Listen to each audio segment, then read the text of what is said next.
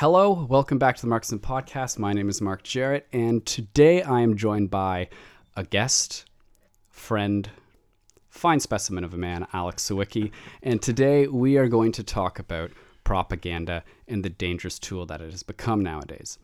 Now, some people may be listening to this, may associate propaganda as something of the old from World War II with Uncle Sam posters saying, I want you, or anti capitalism and revolutionary posters from the Cold War.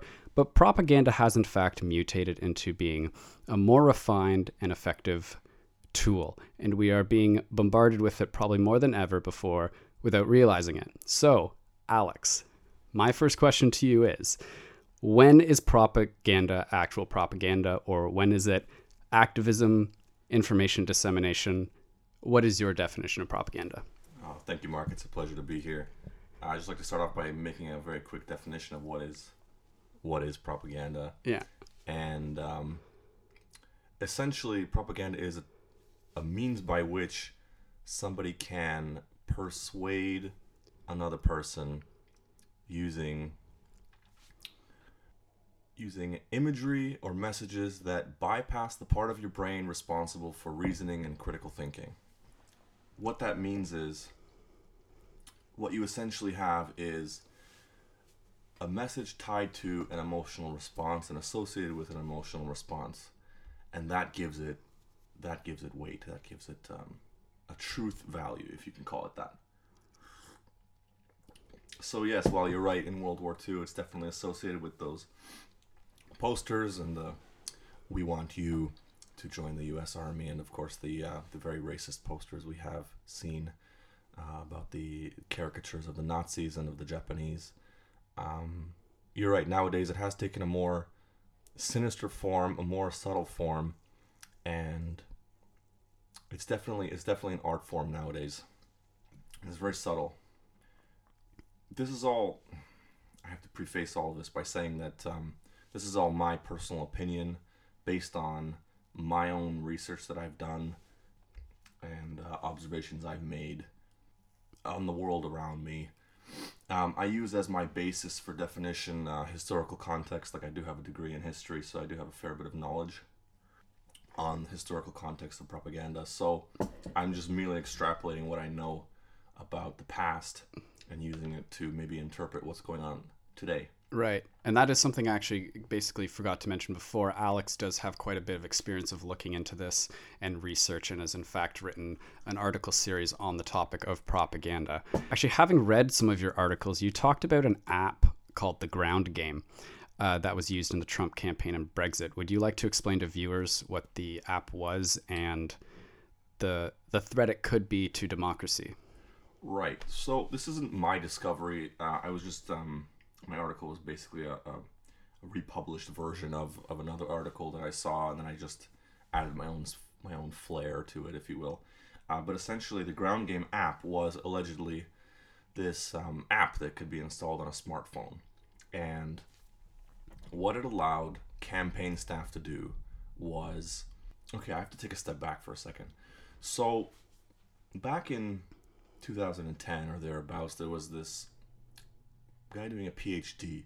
He was essentially his research centered on using Facebook data to compile psychological profiles on people. Um, what he would do is he would take your likes, uh, your your likes, your dislikes, uh, number of friends you have, uh, the number of photos you have, and using that and only that, uh, develop a psychological profile that was very accurate and more accurate the more data you pumped into it. So, for example, if you plugged in uh, 50 data points, i.e., likes, into this model, it could know you or your preferences better than your best friend. Uh, 100 likes, it was equivalent to um, your parents. How they would know you better than your parents, and at maybe 150 to 200 likes, it could read you and understand you uh, better than your partner, your spouse. Which uh, in itself is interesting, but also kind of scary when you think about what it was used for and uh, what it was used for. Part of what this research was used for, unwittingly to the uh, the man who who discovered it, was for political purposes. Hmm. Yeah, that that's that's what's scary about it is it can with creating these apps, it can basically collect any type of information and know you better than anyone else and send a message to you that resonates with you better than a person probably could, right? Right. Yeah. So how this data was used, and it was used, mind you, without the permission of the people uh, who were being studied. Uh, it was pumped into an algorithm which predicted a person's political leanings. And that was compiled with voter rolls, which provided campaign staff with geographical maps of where people lived and how they were going to vote. So instead of having demographics based on age, gender, race, or occupation or class, you now had demographics based on where somebody fell on the political spectrum. And what this app allowed was campaign staff, door to door campaign staff, to know exactly who would be receptive to political messages before they even got there. Hmm. And who was on the fence. And who could be persuaded, that is. Right. Um, and I guess that's kind of the scary thing about modern era propaganda, for probably a lack of a better word, is that it's it is used by governments and, and companies and, and whoever else, but now propaganda can be produced by an individual, any individual with a computer.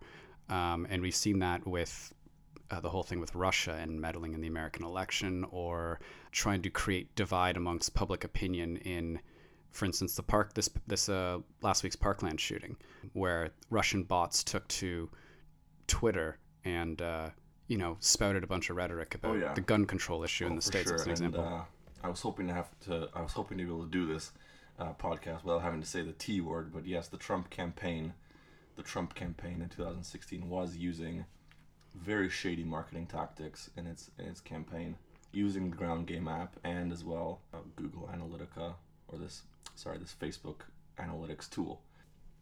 Back to your original question. Sorry, can you remind me what it was? The original question. Basically, uh, any individual can take to Oh, right, right. the right, computer right, yes. and- Um, so the key to propaganda is that it needs an audience. Uh, a single person from a computer can't really do much uh, because there's no organized plan, there's no overarching campaign, there's no organizational structure, and because of that, it lacks teeth.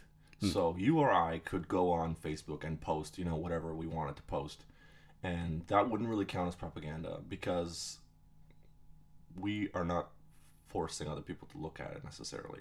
Um, it's a sort of like a clickbait thing.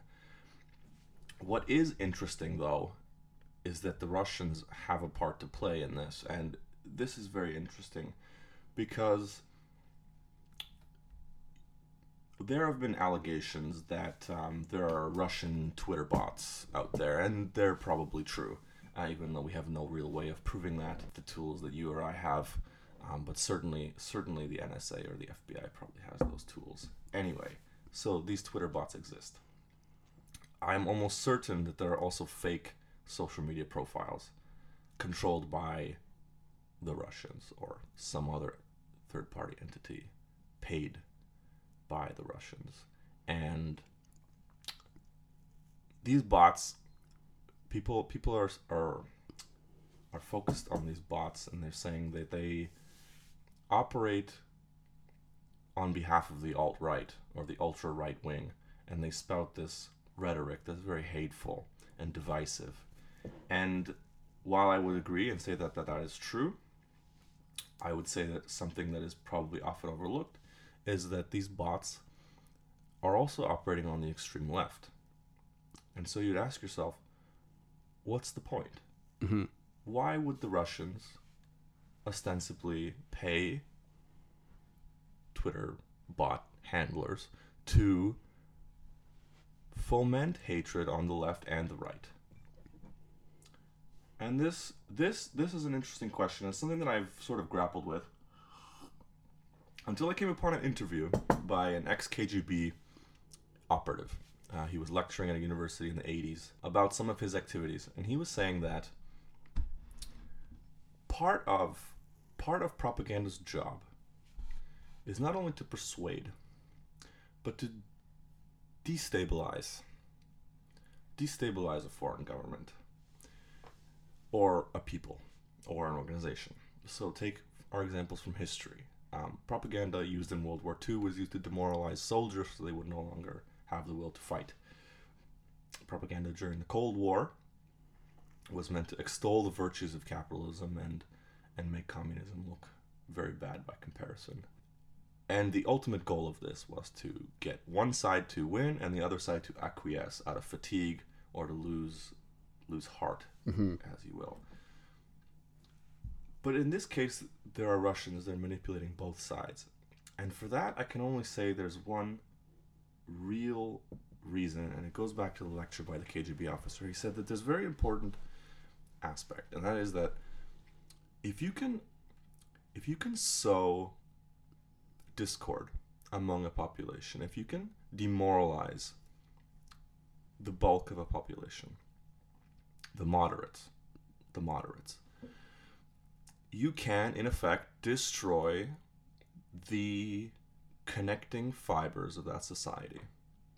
You can make people lose faith in the organizations and social infrastructures that are in place, hmm. thus sowing discord.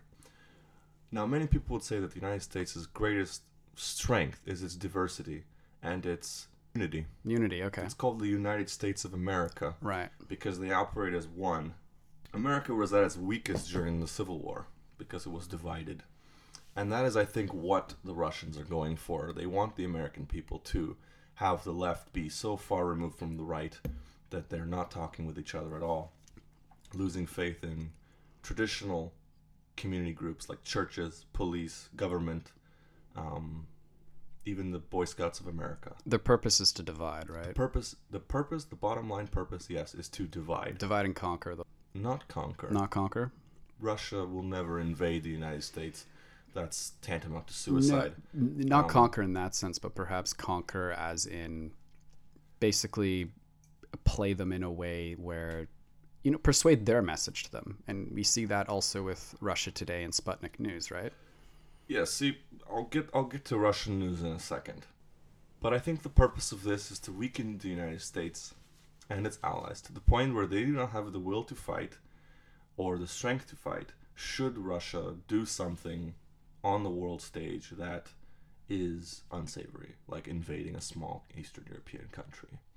If you can if you can alienate the United States from the rest of NATO, if you can alienate half of the US population from the other half, you have a fairly good shot of invading a Baltic country or even the Ukraine, all of Ukraine or Poland, and uh, setting up buffer states as as we had in the in the Soviet communist times. Now, this, the the Russian news is an interesting entity. Then this goes back to my earlier point where I say propaganda is a real art form. You'll notice that some of the most popular English language media coming out of Russia is Russian television, RT a lot of people are really obsessed with Russian television. They think it's a balanced perspective, something they don't get from CNN or Fox or any other news stations, and certainly not Al Jazeera. And to that I say, maybe. Maybe it is more balanced. But you'll find in their criticisms, in their arguments, they are never critical of the Russian government. And that is a telltale sign that it is a vehicle of propaganda you'll find that they are very critical of the United States, they're very critical of Israel, and they're very critical of the West. And they mix that with enough fact.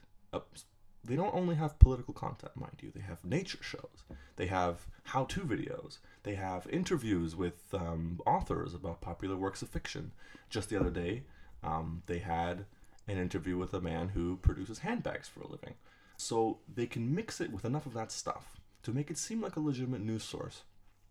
So to the untrained eye, it appears as though the RT is the best news around. And that is how it's masterfully done. It's masterfully done. RT is a masterful creation of propaganda. Yeah. And it sounds like there's been a lot of thinking that's gone in on the Russian side in creating something like Russia Today or Sputnik News. Why doesn't or has the the West done something similar? I mean, of course there's Voice of America, but is it it's it's not nearly as effective as Russia's methods, I suppose. Well, The thing about Russia is that very little American media actually penetrates into the Russian news because of the level of control from the government of what can and cannot be broadcast. And that is why the Americans, hard as they might try, uh, will never be able to disseminate their own propaganda in Russia. Not that that is an effective tool, mind you. America has other tools at its disposal to assert its dominance in the world. It has its military strength and economic strength. So, a tool like propaganda is typically reserved as a form of asymmetrical warfare. Not warfare, that's a loaded term. But it is for a person or an entity that is coming from a position of weakness or perceived weakness. Okay. And that Uh, is why it comes from it comes from a country like Russia. Right. So, what are some mm, uh, modern examples of propaganda? Well, Mark, that's a really good question, and this is obviously open to interpretation. You have to understand that there are two main forms of propaganda. There's white propaganda and there's black propaganda, and it has nothing to do with race. It has everything to do with the content. It's a good distinction. Yeah. White propaganda is typically denoted or connotated with uh, messages that are meant to extol the virtues of a particular idea or group or organization. No, so examples of that are messages sponsored by the government of Canada. So you'll see often when you go to a movie theater or when you're watching television, you'll see ads about how to quit smoking on television. Now, this is classic propaganda from the government because they obviously want you to cease smoking cigarettes. Now, you might say, but Alex, this isn't a bad thing. We shouldn't smoke cigarettes. They're terrible for you. And I would say, yes, you're absolutely right. And that's part of the reason why propaganda has a bad rap. And that is because people don't know that it can be used for good. Um, that being said, good white propaganda can also be used for ill. Um, say, for example, you have um, under your control a small nation in the Caribbean. You are a dictator living there, and you want your citizens to be content with the state of affairs. So you will blast them with white propaganda, telling them how good the country is and how everything is just okay, and they have nothing to worry about. Uh, so that is the dark side of white propaganda. Now, black propaganda, on the other hand, is messages, images, expressions tied to making another entity, organization, or country will look bad. And that's often called uh, negative publicity, if you want to call it that. And this is where things get tricky. This is where things also in the past have gotten a little bit racist. So during the Second World War, and I always bring this up when I talk about propaganda, Dr. Seuss actually started his career as a propagandist for the United States. And he drew quite a few cartoons depicting the Japanese in not too flattering terms as slant-eyed, buck-toothed, um, little men, little yellow men who want to come and do bad things to America. Now, be that as it may, black propaganda exists today. It's quite transparent, and it exists in the form that I mentioned earlier with Twitter bots operating on the left and right side of the spectrum, trying to make the other look bad, and in the process alienating, alienating the moderates. Other forms of black propaganda could be Fox News, could be CNN. They fight each other more often than they fight anybody else. You'll see you'll see instances of propaganda almost everywhere you go nowadays. I would say most advertising, most advertising by companies is propaganda because they are trying to sell you a product based on a series of images or slogans or music that are intended to substitute reasonable, rational, founded truth for their vision of what the truth is. So, for example, Maybelline will sell you makeup products on the television, and while you and I probably won't buy them, uh, many impressionable young people will see those commercials and think, wow, these products will make me look like the person in the video. Meanwhile, meanwhile, the person in the video or in the in the ad is not actually wearing Maybelline makeup. They're wearing professional designer quality makeup that costs thousands of dollars. So, in a way, they're using a lie to sell the truth. And you can extend that to many movies being produced nowadays. The most egregious example I can think of is this this abominable 1517 to Paris. It is so blatantly a piece of propaganda. any any war movie produced in the last 10 years about the war in Afghanistan and Iraq is a blatant piece of propaganda. American Sniper. American Sniper comes to mind. Yeah. Zero Dark Thirty comes to mind. And keep in mind, I mean, we're not, I mean, we, the Americans, are not unique in this aspect. I mean, every country produces war movies in which they look like the heroes. For instance, China has a very funny policy that it's very easy to make a. Sorry, I'll back up. It's very difficult to make a movie in China because you need to get the approval of the government to make the movie. Now, there's an exception to this rule. You can make a movie about just about anything you want, so long as it portrays the Japanese in an unfavorable light mm. and the setting is World War II. Really? Yes. And I assume you can't really do anything, say anything bad about the Chinese government, right? I'm not so sure about that. I'm sure there are certain lines lines that you cannot cross. However, you can make a movie about equality among the sexes or LGBT rights so long as the setting is World War II and the bad guys are Japanese and they look like monsters and the Chinese actors are the heroes who cut them to pieces. Really? Yes.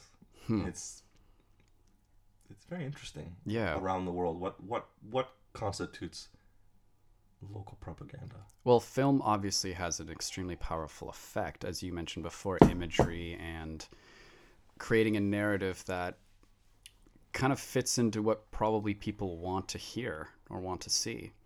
I think that's probably one of the key aspects of propaganda is finding an audience, as you said, to do that. Yeah, film is an interesting beast because ever since it came about, it was believed that it would be the key tool for propaganda. And that was before the internet was invented. Now I would say the internet is the key tool for disseminating propaganda. Yeah. But back when movies were the thing for propaganda, it was highly effective at persuading people one way or another to adopt a certain view. And many of the famous filmmakers from the World War II era, who, are now recognized as being very talented and very famous, had their start in the propaganda industry. Hmm. Um, What are some examples? well, Leni Riefenstahl comes to mind immediately. Right. There, well, there's that recent Netflix documentary too about the six American directors. I forget what it was called, and they were originally war uh, filmers, and they became the biggest directors in Hollywood. Yeah, I'm not familiar with that, but Yeah. I, I can certainly see that having a connection. I mean, I don't believe in coincidences anymore. Yeah. Mm. It- the problem with film, the problem with film is that it is so easy to create a lie with film because film is in itself a lie. It is a series of images played in quick succession in an order that is not necessarily logical. And the main driver of this is an illusion. It's all to get you to believe what is happening on the screen is real. Now, what do you mean? Uh, doesn't it involve actors? Don't they have to actually be present? And I say, yeah, sure, to a degree. But even when you're making a documentary about something that did take place, you cannot actually film the event because it happened in the past. You mm-hmm. have to recreate what you saw or what you heard or what the documents show. And in so doing, you are changing the meaning. You are interpreting the evidence for the viewer in a way that they cannot interpret it for themselves. And the final product, as good as it can be, truthful and true to the original narrative, will never be a complete picture of the events of the past. Right. So think of the best documentary you can think of. The best. The most true. And I will still tell you that it is incomplete. And even if it's only for the pedantic reason that it cannot be debated or refuted, you cannot make you cannot make a YouTube channel that refutes documentaries. Because how would you cite how would you cite errors? You could say, oh, you know, in the 30 second minute, there was a, a scene where this happened and it actually didn't happen. Well, okay, fine. But that's not a good forum for debating ideas. I think the written word, the written word is, is far superior for debating ideas than film. And uh, what written words would you say nowadays that shows it better than film? Or do people just not look at or read really? Well, it's often a bad joke among academics that um, they're just waiting for the next the next edition of their books to hit shelves for them to finally reach their multimillionaire goals. And I say it's a bad joke because many of these academic books that get published do not do not sell more than a thousand copies. Hmm. That is in itself a travesty, um, because these books are highly, highly valuable for anybody who wants to get a complete picture on anything. I mean, there are books being published now on subjects so specific that, I mean, you can literally find anything you're looking for.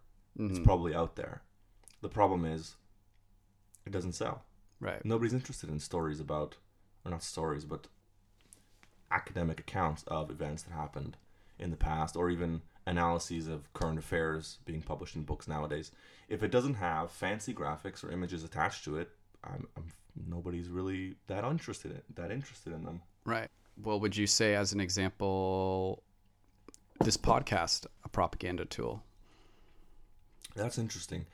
Radio, and I would classify this as radio. Radio has typically been used as a source of propaganda. However, however, it is much easier to facilitate an intelligent discussion through the spoken word, listening to a podcast or a radio broadcast, just because your attention is focused on only one sense when you're listening to a podcast. It's just your ears that are being engaged. And that allows the other parts of your brain to actually think critically about what it is you're hearing. And I think that anybody listening to your podcast would be smart to point out that yes, this could be propaganda. However, I would interject and say, yes, we are we are trying to persuade you of a position, and that is that propaganda exists, it's pervasive, and it's all around you Mm. you need to use your own critical thinking to sort out what if, if if what I am saying is the truth, or if what I am saying is trying to further some cause that I have not yet I have not yet Right. specified. All right. And I think on that note, we are going to end this episode. Alex, thanks a lot for coming on. That was more than interesting. And if you want to follow the Marxism podcast, you can follow us on Facebook, Twitter, like, share, subscribe, do all that good stuff that helps me out. That would be greatly appreciated. And in the meantime, we are out of here.